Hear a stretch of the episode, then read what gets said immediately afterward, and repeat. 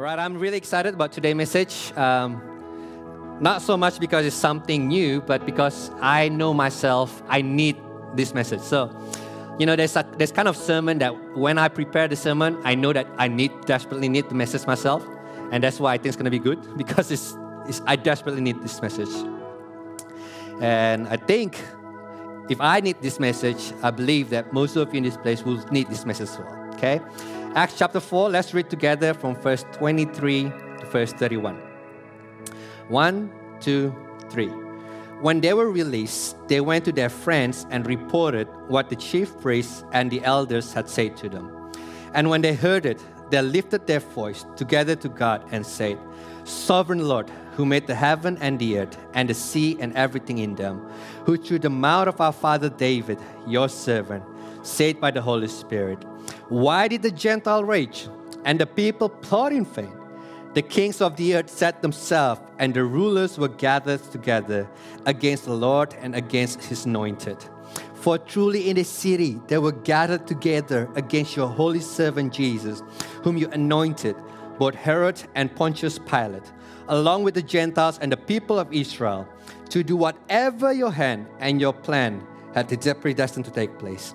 And now, Lord, look upon their threats and grant to your servants to continue to speak your word with all boldness, while you stretch out your hand to heal, and signs and wonders are performed through the name of your holy servant Jesus. And when they had prayed, the place in which they were gathered together was shaken and they were all filled with the Holy Spirit and continued to speak the word of God with boldness. Father, before we even jump into this word, we realize the weight of this verse that we just read and how we desperately need you, Holy Spirit. And as the disciple pray for the full feeling of the Holy Spirit, we pray today, Lord, that there will be fresh feeling of the Holy Spirit in the midst of us. We desperately need more of you, Holy Spirit. And I pray that you do that as we about to look at the beautiful, great news of the gospel together. I pray that you burn the fire for the gospel in our heart, that we cannot contain it, that we can't keep it to ourselves. And you are the only one can can make this happen. So we surrender to you, Holy Spirit. Use my limited word, use my mouth to communicate your unlimited word to your people. And we ask this in the name of your beloved Son, Jesus Christ, we pray. Amen. You guys may be seated. Okay, today's sermon I titled um, Unshakable Boldness. Now, have you ever wondered uh, what happened to Apostle Peter? Now, if you do not know, if you do not grow up in church, let me tell you something about Peter. Peter was a coward. Okay, do you remember that? Because the night before crucifixion, remember Jesus told his, his disciple, right? Every one of you will betray me. And he specifically said to Peter, Peter, you will deny me how many times?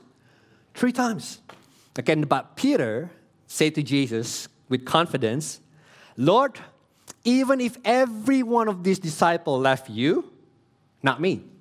I'm different. I will go with you wherever you go. Okay, I'll be with you, man, to both prison and death. See, everyone might fail you, but not I. I will never disown you. So the dude, Peter, this, this man, he had a strong confidence and boldness in his love for Jesus. Okay? But then you know the story. Despite his boasting, what happened to him? He denied Jesus three times. So when Jesus was captured, he ran away. And not only that, but he denied Jesus to a little young slave girl. Because so, so, you know, he did not deny Jesus to, you know, like a soldiers or police officers. No. He denied Jesus, knowing Jesus, to a young slave girl. The dude was a coward. Peter was a coward. He failed miserably. But then, if you look at the book of Acts, especially in the last couple of weeks, then you'll see a totally different person. Can we agree on that? Because we see a man who is extremely bold for Jesus. Like in Acts chapter 2 and chapter 3, right? So when the people gathered, you know what he said to the crowd? He looked at the crowd and said, What? You killed Jesus. You murdered Jesus. And this guy has such boldness that was absent from his life before. What happened to Peter? Let me tell you something true about all of us. You and I, we love stories where people overcome their fear and become bold and brave, don't we? I mean, we just love that watch, to watch that kind of movie, right? We love to see people do the right thing and do not compromise no matter what the cost. We love it. We love it when we see underdogs do that. And deep inside our heart, we want to be that kind of person. We want to be bold for Jesus. We want to have unshakable confidence in Jesus. Okay, let me just speak for myself. Okay, let me not speak to you. Like, I want to be bold for Jesus. Like, I want to stand up for Jesus even when everybody walk away from Jesus. I want that. But can I be honest? I am often not. I am often not bold for Jesus. Do you know what is one of the most awkward moments for me as a pastor? It's when people ask me the question, What do you do for a living? Especially in the midst of party where I don't know most of the people. Okay, that question will eventually come up, right? If you go to a party and you don't know a lot of people, that is one of the standard questions. What do you do for a living? And some questions, I mean, some answer will liven up the party. What do you do for a living? I'm a CIA. Wow, like, like wow, and everybody gets excited. Like, what? Can, can you tell us some of the mission that you're in? Like, how many people have you shot? Have you ever killed anybody? Right? People will be excited. But then comes to my turn. What do you do for a living? I'm a pastor and suddenly the conversation die. You know, you know what I'm talking about? Right? Or, or maybe if the conversation die, instantly they go like, okay, wow, well, I guess you got to do what you have to do, right? So, well, good for you. Let me get a drink. Uh, enjoy the party. God bless you, Reverend. Goodbye, right? And see, it's awkward. See, it's awkward when I tell people what I do for a living. Okay, there one time, I'm not proud of this. There one time, a couple, many years ago, um, I was traveling, and I, I, talked to the person sitting next to me on a plane, right? Um, and that person asked me, What did I do for a living? And you know what I said? Okay, I learned this from my dad, so blame my dad, right? I said, um, I'm involved in travel agency business. Technically, that's not a lie because I do help people travel from hell to heaven, right? So that's technically not a lie. But that's what I did, okay? Can you relate with me on that? I mean, we want to be bold, but there are many times that we don't want to be party poopers. Like, we don't want to be put in uncomfortable position. And we don't want to be marginalized. And there is nothing wrong with that. But it's what is wrong.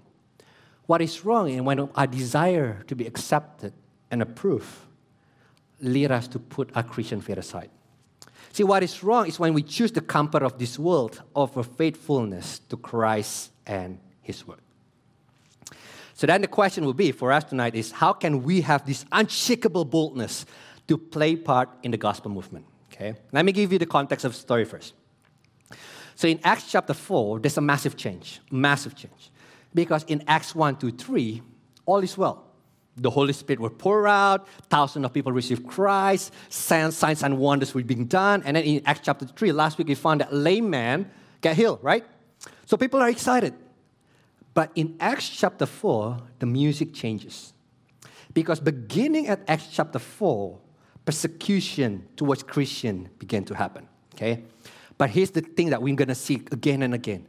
Persecution cannot stop the gospel movement. Cannot. I love it. Look at verse 3 and 4. Acts 4, 3 and 4. It says this. And they arrested them, Peter and John, and put them in custody until the next day, for it was already evening. But many of those who had heard the word believed, and the number of the men came about to 5,000. I mean, this is weird. Okay, imagine the scene with me. So Peter and Paul, they were preaching the gospel, and then they're arrested, but thousands of people believe. Like, can you imagine if that happened today? So imagine I was preaching the gospel in what, like in a city, like you know, open air, brah, repent, and everybody was listening to me. And because you know I disturbed public peace, suddenly police officer came and put me, handcuffed me, and dragged me off. Okay, and while they drag me off, I make the invitation. Okay? If you want to receive Jesus and accept Him as your Lord and Savior and get arrested, come forward now. And suddenly, thousands of people come forward and receive Christ. Isn't that weird? That's what's happening here. Because it tells us something about the gospel. See, the power of the gospel cannot be stopped. Persecution cannot stop the gospel movement. So that what happened is the next day, the religious leader got together and they put Peter and John on trial. And again, Peter is filled with the Holy Spirit, and Peter look at the people, the religious leader, and says this: "We heal this man in the name of Jesus Christ of Nazareth, whom you crucified." And there's no salvation in other name but the name of Jesus. I love the dude, right? I mean, this, this time we love the dude. This guy is bold for Jesus. But what really catches my attention is verse 13.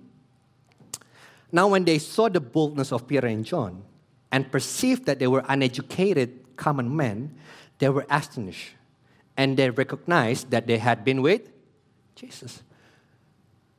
So when they look at Peter and John, they realize, hold on a second, these men are uneducated common men. What does it mean? They never have formal training in Torah. They don't go to Bible college. Okay? They're just common, uneducated men. But here's something that they do realize about Peter and John. They do have something. So that, they might not graduate from the best university. They might not graduate summa cum laude. But here's what they have. They had been with Jesus. And that makes a difference. See, it tells us something, okay? We're not going to go deep into this, but this, we're going to go deep next week about this. But it tells us something about the gospel and the way God works. God does not need you to be awesome for Him to use you. He used common, uneducated men who spend time with him. That's it. He does not need you to have summa cum laude. He does not need that. But then, so the story goes. So the religious leader warned Peter and John, all right? Well, we can't really do anything with them because they don't do anything bad. They heal a lame, a lame man. Okay, that's a good thing. So they finally tell Peter and John, fine, you can go and continue to heal the sick. Just do one thing never speak of the name of Jesus. So, with another word, they, what they say is go on and do good for the city. Go on and heal the sick. Just don't share your faith. Keep your faith private. Don't make people around you become a Christian. I mean, don't we see that happening already in story of Daniel? And that repeats itself. And again, what does Peter say? Peter repeated what Daniel and Shadrach, Meshach, Abednego say. Verse 19 and 20. But Peter and John answered them, whether it is right in the sight of God to listen to you rather than to God, you must judge. For we cannot but speak of what we have seen and heard. They flatly refuse to obey the government, the, the, the religious leaders. They basically say, okay, whatever, we, we cannot stop preaching the gospel. We have seen and heard too much. We rather obey God than listen to you. Here's the question what happened to Peter Coward? What happened to the man who denied Jesus? He became extremely bold. And that's what this text would answer us, okay? So I want to look at this text because this text will give us clue how we can be bold for Christ today. So when they're released, they go back to meet uh, their Christian friend. And by this time, the Bible said there are at least 5,000 Christian men. So if you count the women and the children, that's about 15,000. Okay, that's a big church. And that's the first church in the book of Acts. They're probably called RJI, right? Rock Jerusalem International. And here, we will find a secret to their unshakable boldness. Okay, three things that we can see declaration, supplication, affirmation. First one, declaration. Verse 23 to 28. When they were released, they went to their friends and reported what the chief priest and the elder had said to them. And when they heard it, they lifted their voice together to God and said, Sovereign Lord, who made the heaven and the earth and the sea and everything in them, who through the mouth of our father David, your servant, said by the Holy Spirit, Why did the Gentile rage and the people plot in vain? The king of the earth set themselves, and the rulers were gathered together against the Lord and against his anointed. For truly in his city, in this city, they were gathered together against your holy servant Jesus, whom you anointed, both Herod and Pontius Pilate, along with the Gentiles and the people of Israel, to do whatever your hand and your plan had predestined to take place. Now, this is crucial. I know this is a very simple point, but this is extremely crucial. Do you know what the first thing that the disciple does? They pray. So for them, praying is not the last resort. Oh no, praying is the first response. Isn't that very different on how we treat prayer today? Like you and I, we are trained to find, to solve solu- problems on our own, to find solution on our own. So whenever we have problem, our first natural response what? We try to find out the solution. How? We go to Google. Whatever question you have, Google has the answer, right? That's what we do. But in this passage, it tells us that for the early Christian, God is not one of the many options they have. Oh no. God is the only option. That's why they prayed. Immediately after everything that happened, they pray to God. I mean, doesn't that convict you already? Because if we want to be honest, a lot of time, prayer is our last resort. After everything does not work, then we pray. But the disciples, they pray first. But here's what I want you to get pay attention to the way they pray. This is really cool. The way they pray sounds very different from the way we will pray. Okay? When we pray, we begin by telling God our needs. You know me with that? Like when we pray, we begin by saying, God, I need you to do this for me. God, I need a job. God, I need you to soften up my friend's heart. God, I need you to do, to do miracle from, in my parents' life or something like that. So whenever we pray, we bring our supplication first, correct?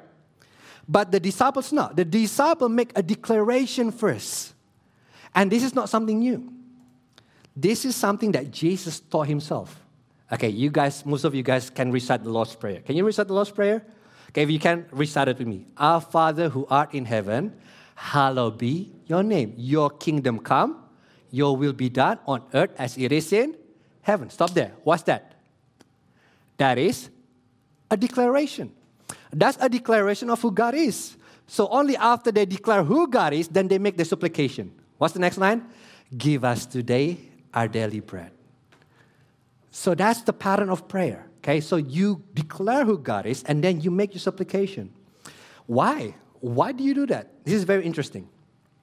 Eugene Peterson, he passed away earlier this year, writes that prayer is less about talking to God, but more about answering God.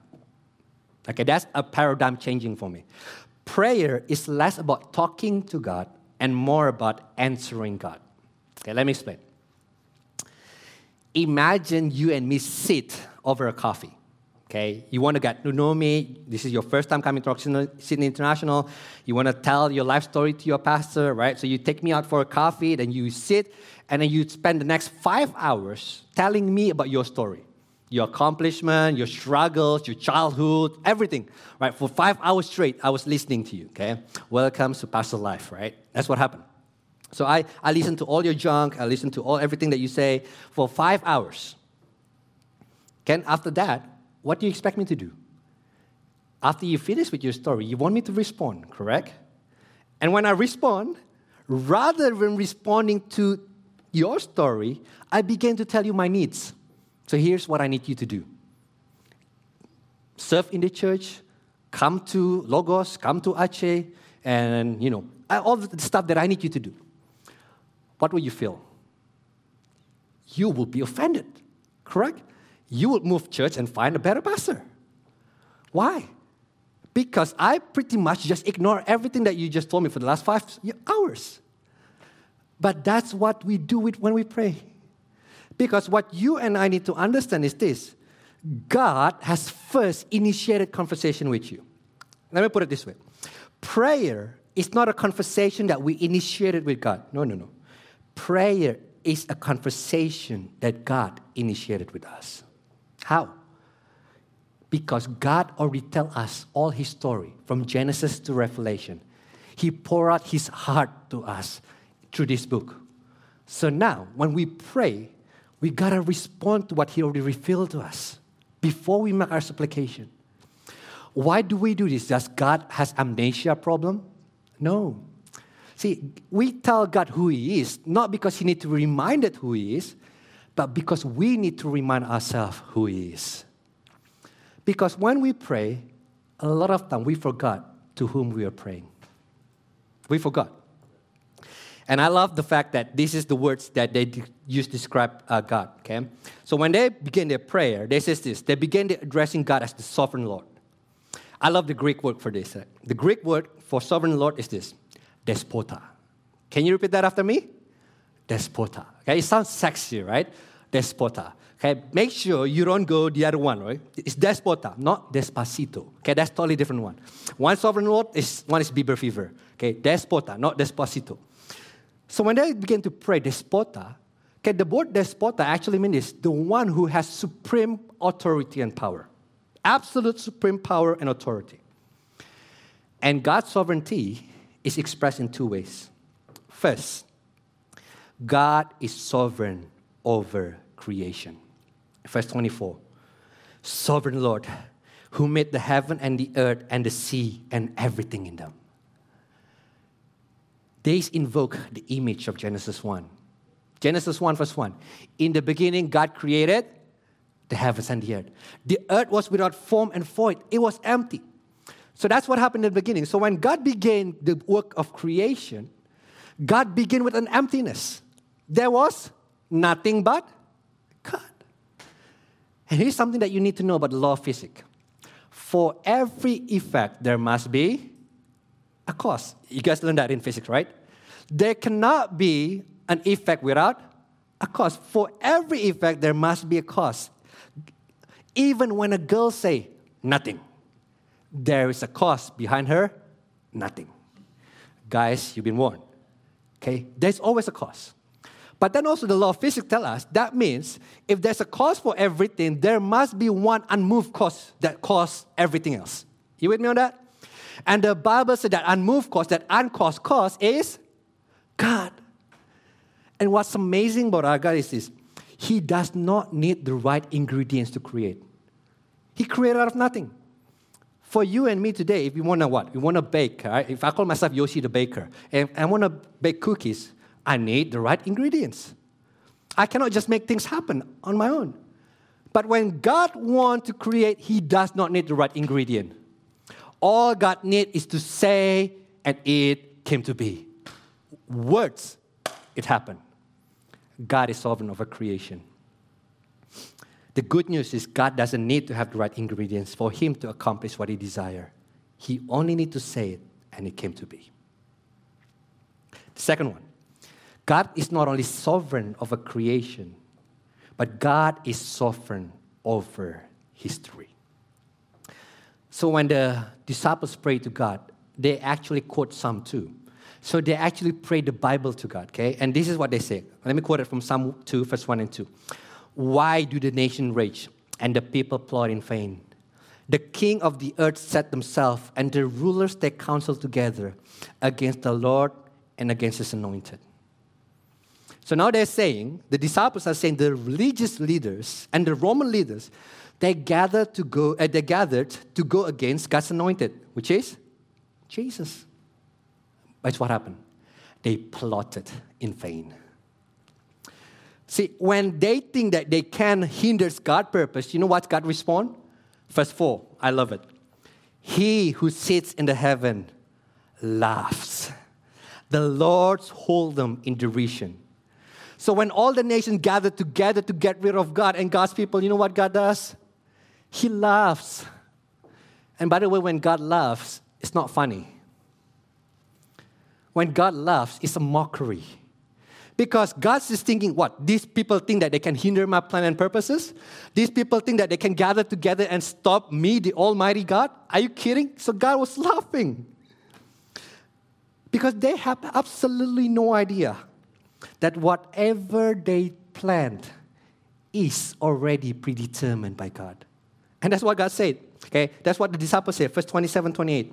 For truly in this, in this city they were gathered together against your holy servant Jesus, whom you anointed, both Herod and Pontius Pilate, along with the Gentiles and the people of Israel, to do whatever your hand and your plan has predestined to take place.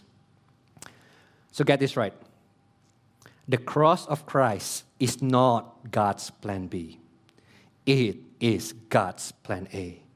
Before anything came to be, the cross was already predetermined.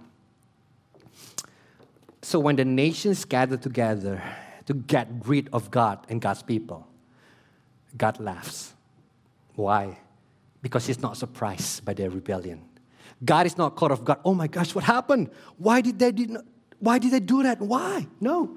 God already pre- see everything that's going to happen, and He already used it as part of His plan. So it does not matter how powerful your enemies are. It does not matter how powerful the enemies, the kingdoms are. They're no match for the despota. Nothing occurs outside God's decree. Even in the most horrific sin committed in human history, where the Son of God was killed at the cross, it was predetermined by God. God was the author of the cross. So that means this if he's in absolute sovereign control over history, that means there's not one thing that happened in history that he does not know. He's in absolute control. The plan and the purpose of God are unstoppable. Nothing can hinder God's purpose. That's what they say before they make the supplication. Now just think about it. If you really believe that, that God is sovereign over creation and over history, what will that do to you? Let me tell you what's going to happen. You have absolutely no reason to be afraid. Because the person that you pray to has the power to make anything happen. And not only that, he has the control over everything that happened. So you, ha- you and I have no reason to be afraid we remind ourselves that He's despota. And then after understanding that He's in sovereign control, then you can make your bold petition. Then you can make your supplication. But you'll be surprised what they ask for. Supplication, verse 29 to verse 30. And now, Lord, look upon their threats and grant to your servants to continue to speak your word with all boldness, while you stretch out your hand to heal and signs and wonders are performed through the name of your holy servant, Jesus.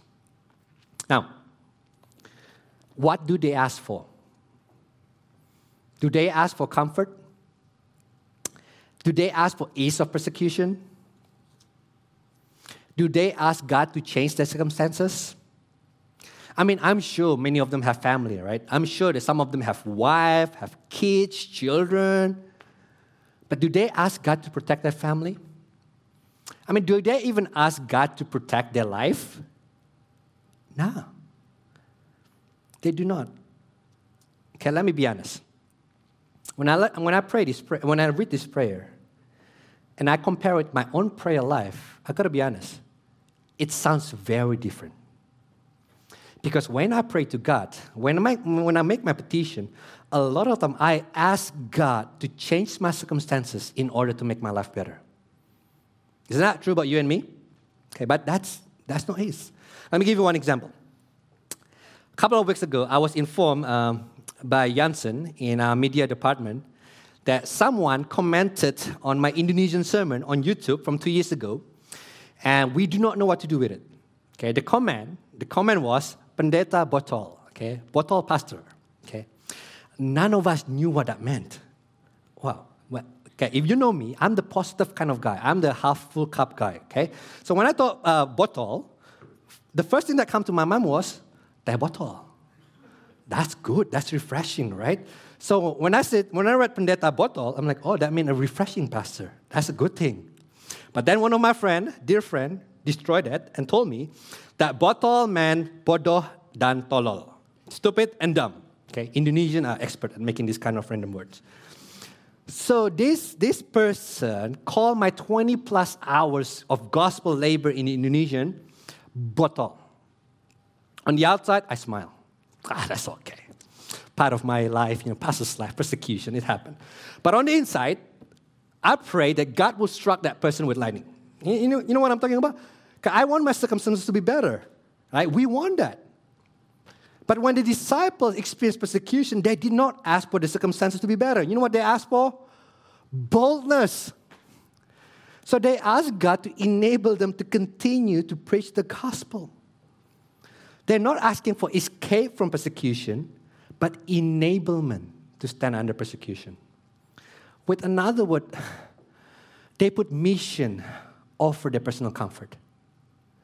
They know, they know that their life is so much more than they, about them. For them, the advancement of the gospels is more important than life. Get this right. See, the center of their prayer is not their personal advancements, but the glory of Christ. So that's why when they pray, I love the way they pray. They go, they, they go this when they pray God, can you look at their threats? So basically, they bring the threats that the religious leader give to them and give it to God. God, look at the threats. These threats not against us. It's against the reputation of your son. It's against the glory of your son. We just want to let you know so you can take care of it. As for us, give us boldness to preach the gospel. Here's my question Have we ever prayed like that? Because this is the kind of prayer that God loves to answer. Now, I am not saying, I am not saying it is wrong for us to pray for God to change our circumstances. I'm not saying that. But the disciple understand that there's something more fundamental that they need. They need boldness that goes beyond their circumstances. What they ask for is unshakableness when everything is shaken. Do you know what is our problem in life? Okay, if we want to sum up all our problem in life, come up to this. Our problem in life is we try our best to keep our world from shaking. I mean, we do not like to be shaken. All of us, we desire comfort and stability. I mean, we don't mind other people's life are being shaken as long as it is not our life. But if there's anything that year 2020 teaches us, is this that everything that we think is unshakable will be shaken. COVID 19. Is there any country, government, kingdom that is not shaken by COVID 19? Is there any one of us in here who's not directly or indirectly affected by COVID 19? None. 2020 teaches us that everything that we think is unshakable will be shaken. But let me, let me bring it closer, right? The law of physics tells us this everything in this world is coming apart. That's the law of physics. So let me put it this way. I used this illustration before, but I'm going to make it more personal. Let's say I cook a very delicious fried chicken. I don't cook, by the way. Illustration. Let's say I cook a very delicious fried chicken. It smells good. It tastes awesome. It's better than KFC, okay? Then I'll leave it in the kitchen shelf for one month. What happened? Well, of course, that delicious fried chicken turns yuck, correct? It smells. It's awful. It's rotten. It's a rotten chicken. You with me on that? Okay, here's something that you and I must consider. When you look at that rotten chicken, you are looking at your own life. Someone like, what? I'm a rotten chicken? Yes. Why? Because whether you like it or not, your body is slowly falling apart. Okay, it doesn't matter how often you go to gym. It does not matter how often you, how well you eat. It will come a time that your body will start to fall apart. Those with white hairs can tell you. It does not matter. Law of physics tells us everything in this world will come, will fall apart. We want to stay forever young. But it does not matter how hard we try. Everything is shaking. Now, why am I making this point? Because let me ask you a question. Why are we not bold in proclaiming the gospel? Let me tell you why. Because you don't want your world to be shaken. Could be you're afraid what other people might think of you. You want their approval. Or could be that you feel uncomfortable doing so. You love comfort. I mean, there are many reasons. I can go on and on and on, but ultimately, here's the reason. We are not bold in sharing the gospel because we are afraid of the consequences that might come with sharing the gospel. We don't want our life to be uncomfortable. We choose to keep the gospel to ourselves to keep our world from shaking. Am I right? Is it just me? Am I right? But here's the irony. Here's the irony of all irony the more we try to keep our world from shaking, the more shakeable we are. See, we are so shakeable precisely because we keep trying to stop our world from shaking. The more you try to keep your world from shaking, the more you realize there's nothing you can do, the more shakeable you become. That's the bad news for us. Nothing in this world, nothing in this world is not shaking. But the good news of the gospel is this there is one thing that is not shakable. There is one thing that is unshakable, and that is called the kingdom of God. And the sovereign Lord is sitting on his throne. He laughs at the enemy's plan and purposes because the enemy think that they can hinder God's purpose. But God said, hold on a second. No, my kingdom is unshakable. My purpose is unstoppable. He will win. And that is the good news for you and me. So now that's what the disciple pray for. The disciple pray, God, give me that unshakable boldness to proclaim the unshakable gospel. And when they pray that, God answers. Affirmation. Verse 31. And when they had prayed, the place in which they were gathered together was shaken, and they were all filled with the Holy Spirit and continued to speak the words of God with boldness. I mean, I just love the way God answered their prayer. This is God's affirmation to their supplication. One preacher, who shall remain unnamed, once told me, Yes, do you know the interesting difference between what happened when God manifested his presence in the New Testament and today? I thought seriously, hmm. Thought hard, and then he gave me the answer. In the New Testament, when God came down, the building was shaking. But today, the people were shaking. Some of you will get it later when you're home. That's a joke, by the way. But don't miss the point. God answers prayer. So this sovereign Lord, who's in creation, who's in control of a creation in history. So nothing happened outside of his will. His purpose cannot be thwarted. But yet, this sovereign Lord has decided to accomplish his purpose through your prayer and my prayer. So, this sovereign Lord has decided that he will give us what we need through prayer. And a lot of time, James said, even though God is sovereign, a lot of time we do not have because we do not ask. But when we ask, God answered. And this is what happened. So when the apostle prayed, God answered. God comes, God came down to the place where they gather. The place is shaken, and everyone is filled with the Holy Spirit to continue to proclaim the gospel with boldness. That means this the filling of the Spirit enabled the apostle and the disciples to be bold witnesses of Christ. Okay, this is not second baptism.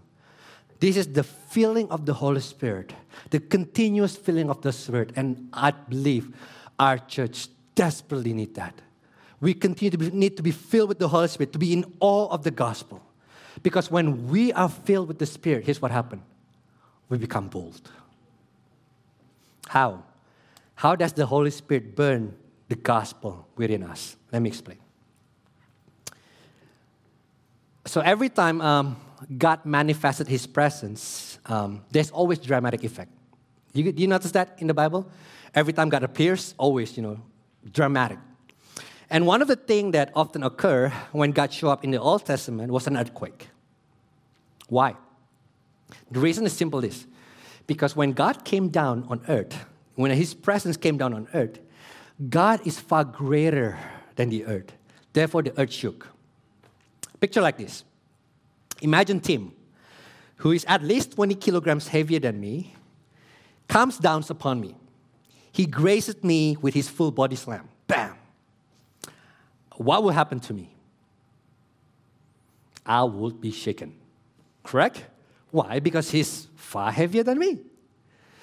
So that's what we see every time God appears especially when God manifests his presence into someone, that particular person is always falling apart. When Isaiah saw the holiness of God, he fall apart. Who is me? He crumbled under the holiness of God. And yet, in this history, in this story, when God came down, you know what happened? The place is shaking, but the people are not. Do you know why? Let me tell you why. Because prior to this time, there's two earthquakes that happened. Two greatest earthquake in human history. The first earthquake happened in Matthew 27 when Jesus died. The Bible writes, the earth shook. Why? Because the justice of God, the weight of the justice of God fall upon Jesus. Jesus endured the wrath of God. He died for it. He became sins for us. And because of that, what happened? The earth shook with the weight of the justice of God. And Jesus died. He took my sin and your sin, and he died, and the earth shook. But in Matthew chapter 28, another earthquake happened. And this time the earth shook, and the stone that covered Jesus' tomb was rolled away. And Jesus was resurrected from the dead. What happened? Because the glory of God fell again once more time. The earth shook, but this time it was glory that bring the dead comes to life. God, Jesus, basically God say, what Jesus has done has satisfied his right against sin. This is God's vindication about what Jesus has done. The forgiveness of sins given to us. And now, you and I, we are called to inherit the kingdom of God the unshakable kingdom of God. So now Jesus' righteousness become my righteousness. Jesus' victory is my victory. And therefore the glory of God is something that no longer shakes us. So the glory of God is something that empowers us. That's the gospel, my friend. See, if you understand this, this is what the Holy Spirit does. That's the gospel. So when the Holy Spirit fall upon you, this is what happened. It makes the work and the person of Jesus more beautiful than before. And when that happens, you become bold. You become confident. Jesus was shaken to pieces so that when the Holy Spirit come down into our life, it make us more unshakable. Because the Holy Spirit help us to see that the only thing that is unshakable is already ours. And everything else that is shakable become less important to us. Because why? Because we already have what is unshakable eternal life, kingdom of God. If you understand what you have in Christ, here's my question Why would you be afraid of losing this temporary life right now when you are guaranteed eternal life? You become extremely bold. And that is the power of the gospel. The disciples understand this, and that's why they pray God, give us boldness and their boldness lead to our salvation. And our boldness will lead to the salvation of everyone around us. And that is the gospel movement. Now, I thought of ending my sermon uh, by giving you a story of Joyce Lin. Okay, if you do not know, um, she made a headline a couple of months ago uh, because she lost her life um, due um, to a plane crash while she was on a missionary pilot trying to advance the gospel. I mean, that would be one awesome inspiration, right? Tell you guys a story of this big mission and how she gave her life for it. But here's what I thought. I realized that if I tell you that story, the chance of us becoming the next Joyce Lin is very slim. Okay, I need to be more realistic. Okay, I know you guys, I know myself. Most of us are beginners when it comes to unshakable boldness. Can we agree on that? Most of us are beginners. So I'm going to give you something different. Instead of giving you one dramatic story, I'm going to give you something more applicable. That is boldness for beginners. Okay. Okay, you heard this boldness for, you know, something for dummies. I was to call boldness for dummies, but nah. okay. Boldness for beginners sounds better.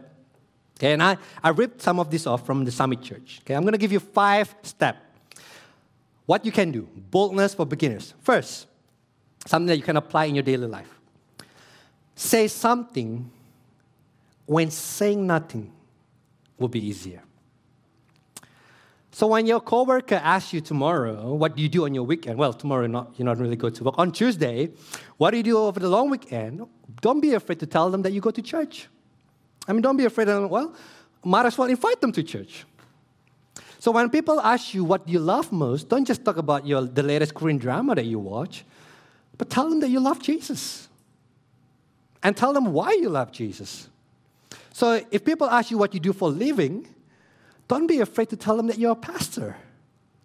In fact, when they know you're a pastor, they already know what to expect.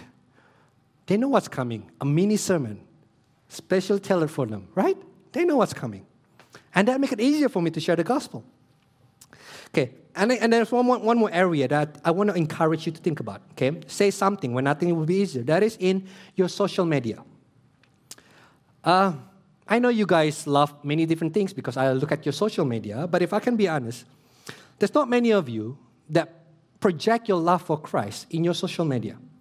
Now, I'm not saying your all your Instagram posts need to be like mine, all gospel content. I'm not saying that. But I think, you know, it's possible for you to begin to communicate what you love through your social media. If you love the church, if you love Jesus, if you love the gospel, then why not communicate that to your social media? Why, why, why a shame? There should be no separation between the Sunday you and the social media you. Okay, so say something when saying nothing will be easier. The first one. Second one, take advantage of opportunity when they present themselves. So when your coworker or when your friend share their problem with you, don't just say, you know, that's very bad.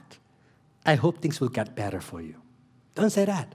And don't say this, I will pray for you. Because you know what happened? Most likely you will forget to pray for that person. Here's what you should do. When they share their problem, pray for them on the spot. I mean, they, they bring the food to you on platter, right? They serve it to you. I mean, don't waste that opportunity. So when they bring you their struggle, then might as well. Let me pray for you. Oh, I believe my God can do miraculous things. I believe my God can answer your problem right here, right now, and introduce the gospel to them. Don't waste it. And, exp- and I share with them how, in your struggle, the gospel continues to sustain you and help you to be unshakable. Number three, create opportunity. So, if the second one is don't waste the opportunity that come to you, the third one is, is create opportunity. See, don't just wait for opportunity to come. Create it. How do you do that? Well, you can do this by inviting your friends to dinners and lunch and actually talk to them, get to know their life, share your life, and or maybe you, what you can do, what you know, like for example, share the sermon, YouTube sermon, and say, and after they watch it, say, uh, what do you think about the sermon? Or maybe watch them together. Or one that I see in the book um, that Stacy mentioned a couple of weeks ago, Saturate. I think is a brilliant idea. Why don't you have barbecue?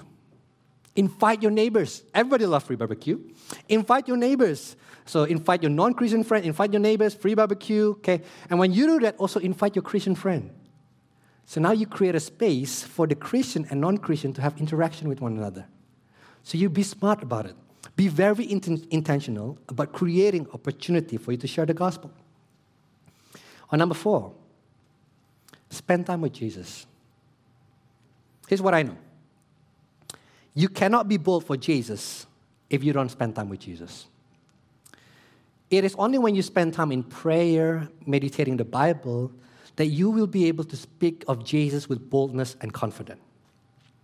You notice, the more you watch that TV show, whatever TV show that you love, the more you watch that TV show, the more confident you have in talking about that TV show. Okay, you read all about it, you watch about it, you learn about it, and now you have confidence to tell your friend about how amazing that TV show is, correct? Let's talk about politics. Okay, why some of you so confident in your political view? Let me tell you why. Because you read a lot, you watch a lot, you listen a lot, and that makes you somehow feel like you become a political expert, even though you know nothing about politics. Right? And the same with Jesus. The more time you spend with Jesus, the bolder you are talking about Jesus. And the last one, or maybe for some of us, is this ask God for boldness. For some of us, maybe our first step is simply to pray and ask God, God, I want to be bold. I am not bold. And let me tell you, God loves to answer this kind of prayer.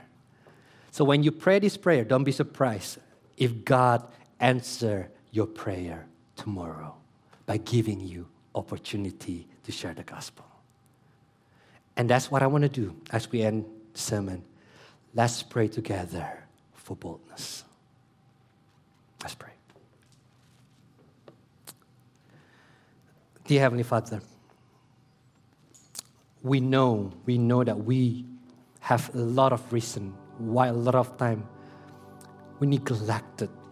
We neglected your mission and your purpose. Forgive us, God.